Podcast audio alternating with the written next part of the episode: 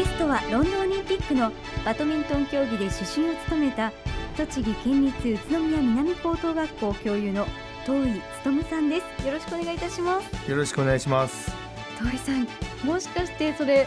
ロンドンオリンピックのお洋服ですか？そうですね。全種目共通の,、はい。あの審判団に配給されたあのユニフォームになりますとってもかっこいいですねこうポケットのところにはちゃんとオリンピックの刺繍が入っていて、はい。ネクタイの色も鮮やかな青ですね、はいそうですね。あのこの刺繍も大変気に入ってます。はい。トイさんはバドミントンを中学校の頃から始められたということですがきっかけは何だったんでしょうか？えっと父が高校の教諭をしておりまして、はい。同じようにあのバドミントンの指導者をしていたので、ええ。まあ、その影響で始めました。あじゃあお父様にこうバドミントンを教えてもらったりとか。いや父は実際はほとんど教えてはくれませんでしたね。あの自分の方のそえ。えの指導が忙しかったこと、あと日本協会とか、あの全国交代連の仕事をしてましたので自分にはほとんどバドミントンを教えてくれませんでしたね。でもどっかしらそういった背中を見て育った影響というのは大きいんではないでしょうか？そうですね。あの非常に厳しかったんですけど、はい。中学入学した時にラケットをやるよって言われて、あもうなんかこれバドミントンやれってことなんだなみたいな、えーはい。あじゃあ直接的なお言葉ではなくてはい。ラケットを渡されたと。そうですねはい。でももらったからにはやらないとって気持ちになりますよね。あもうもう本当野球とかね、はい。なんか当時やっぱりメジャーなスポーツうでやりたいなって気持ちもあったんですけど、はい。まあ、父からは初めてもらったその、まあ、プレゼントって言えばプレゼントだったのでえー。あそうなんですね。実際にバドミントンを始められていかがでしたか？えーっとまあ、それまであの遊びではよくやってたんですけどうん実際部活となるとやっぱはい。り厳しかったですね。はい。じゃあかなり厳しい練習に耐えられたわけですね。そうですね。あの、まあ、走ることが基本だったので、あーバドミントンの練習って打つことよりも走ることが基本になるんですか？えー中学始めた子当時やっぱり先輩がいるし、はい。あの体育館の面数限られてるので、ええまあ、1年生はやっぱ走ることと素振りがメインでしたね。基礎があるからこそ伸びていけるのかもしれませんね。そうですね。はい。でもずっとこうバドミントンを続けていこうって思われていたわけですよね。そうですね。もうバドミントン大好きでしたね。はその後選手から審判の道に転向されたわけですが、いはい、教員になった当時は、はいあのバドミントンクラブも持たせていただいたので、ええもちろんあの指導者になりたいと、はいい、い指導者になろうと、えーそちらの方がメインでしたね。お父様のように。そうですね。へーどういったきっかけで審判を目指すようになられたんですか？えっ。と一番最初は宇都宮北高校に初任で配属になりまして、ええちょうど指導教官がえっと曽川正弘先生というサッカーの国際審判やられた方がはい。ちょうど指導教官に当たりまして、えっと曽川先生に「曽川先生どうしてそんなに審判も頑張るんですか?」っていうのことを聞いて、その中で「何言ってるんだよ」と「審判も楽しいぞ」と選手と一緒になって、あの試合をこう進めてあの同じように戦うんだぞって話を聞いた時にああそうかとその当時はスポーツっていうことは選手か指導者かそれしかなかったんですけど、その中で運営する側の審判もあるんだってことでなんかこうはっと気づいた気がしましたね。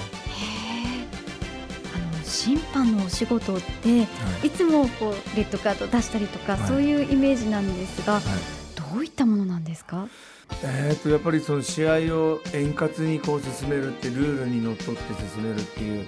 あの一番こうキーパーソンというか、まあ、選手がもちろん主役なんですけど、はい。まあ選手熱くなるとやっぱりルールをこう逸脱してこうプレーしたくなるし勝つためにはこういろんな、まあ、ズルじゃないですけどルールにいることもしたくなるだろうし、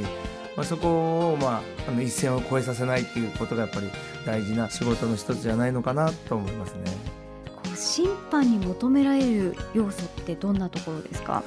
えー、とやっぱり一番大事なのはあのどちらの選手にとってもフェアなこと、はい。まあ、あとはその場その場の正しいし、まあ、判断っていうか、まあ、それが2つ目に大事なことなのかなと思いますね。そうなりますとどちらかだけを見ていれば、はいその瞬時に分かってもこう両方ですからすごく大変ですよね。そうですねあの気を配るっていうのはとてもやっぱり気を使ってますね。あのトイさんはご自身が選手だった頃はい。あるのでその思いも含めてはい。審判として生かされている部分とかありますか、えっと間違いなくありまして審判がここでこのファールを取ってくれたらこのフォルトを取ってくれたらってよく選手の時に思っていたので、はい、やっぱりそこをきちんきちんとやっぱ取るようには心がけてますね。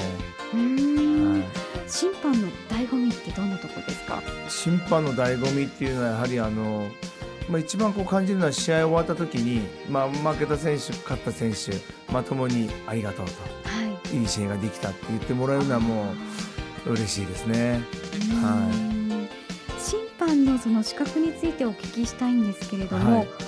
国際審判員の資格は4つあるとお聞きしています、はい、それぞれその資格を取るのに相当ご苦労があったということですよね、はい、まずアジア連盟の認定から始まりまして、はい、次がアジア連盟の公認。で次が今度世界連盟の認定、公認と4つのランクになります。実際はあの国際審判員の方で、はい、あの欠員が出た時にある程度その人数的な確保ができないとやれないので、はい、こう不定期なんですよね。そもそも資格の試験って普通自分で受けたいって思って受けるのが一つのパターンだと思うんですが、はいこの場合は向こうから呼ばれないと受けることすらできないということなんですね。そうですね。一番最初の試験はあの国からの派遣なので、はい、えっ、と国の代表になれば試験を受けれるんですけど、その後の三三つの試験は指名がかからないと受けれない試験なので、すごい厳しかったですね。国からということで、これは何人ぐらい受けられるんですか？一、名ですね。一名ですか？はい、それはものすごい厳しいですね。そうですね。まあ、その後の試験も大体国から1名ぐらいしか呼ばれないですね。はあ、はい、でもその資格を取るだけでも素晴らしいことなのにさらにその上を目指そうと思ったきっかけは何ですか、えっと、アテネオリンピックが一番、はい、あの次の段階頑張ろうと思ったきっかけですね。アテネオリンピックの時には先進として呼ばれたんですけど、はい、で出身は国際連盟所属の公認という一番上の資格を持ってないとできないということだったんですけど、まあ、自分はまあその当時もアテネオリンピックの先進に呼ばれて先進やってもう大満足で、はい、あの行ったわけですよね。夢の舞台ですね、はい、で行ってみたら、はい、まあ、本当に大満足だったんですけど出身はさらにやっぱかっこいいんですよね。はい、やっぱりその判定にもキレがあるし、えー、仕草動作がすごいかっこよくて。まあ僕もできたらあっち行きたいなと出身の世界をもう一度こう目指してみたいなということであの新たな目標の設定になりましたね。えー、その資格取得している日本人は現在遠井さんお一人だそうですね。はい、そうですね。しゃったんですはい、過去に多分6人あの自分と同じ資格を取った方がいましたが、えバドミントンは55歳で定年になってしまいますので、はい、はい、現在は私一人になりますね。いやもう本当に努力が実った結果だと思うんですけれどそうですね。はい。えお父様などはどういった反応でした？えー、っとまああのよくやったっていう感じでしたかね。はい。えー、だってお父様と同じというかもっと超えていくいや全くそうですね別なんですけどね。父はあのシドニーとアテネと日本のオリンピックのあの代表監督を務めましたので、はい、まあ、指導者として、えー、まあ、すごい尊敬してまして、えー、また父っていうことで言うとまだまだ追いかけたい存在ではありますね。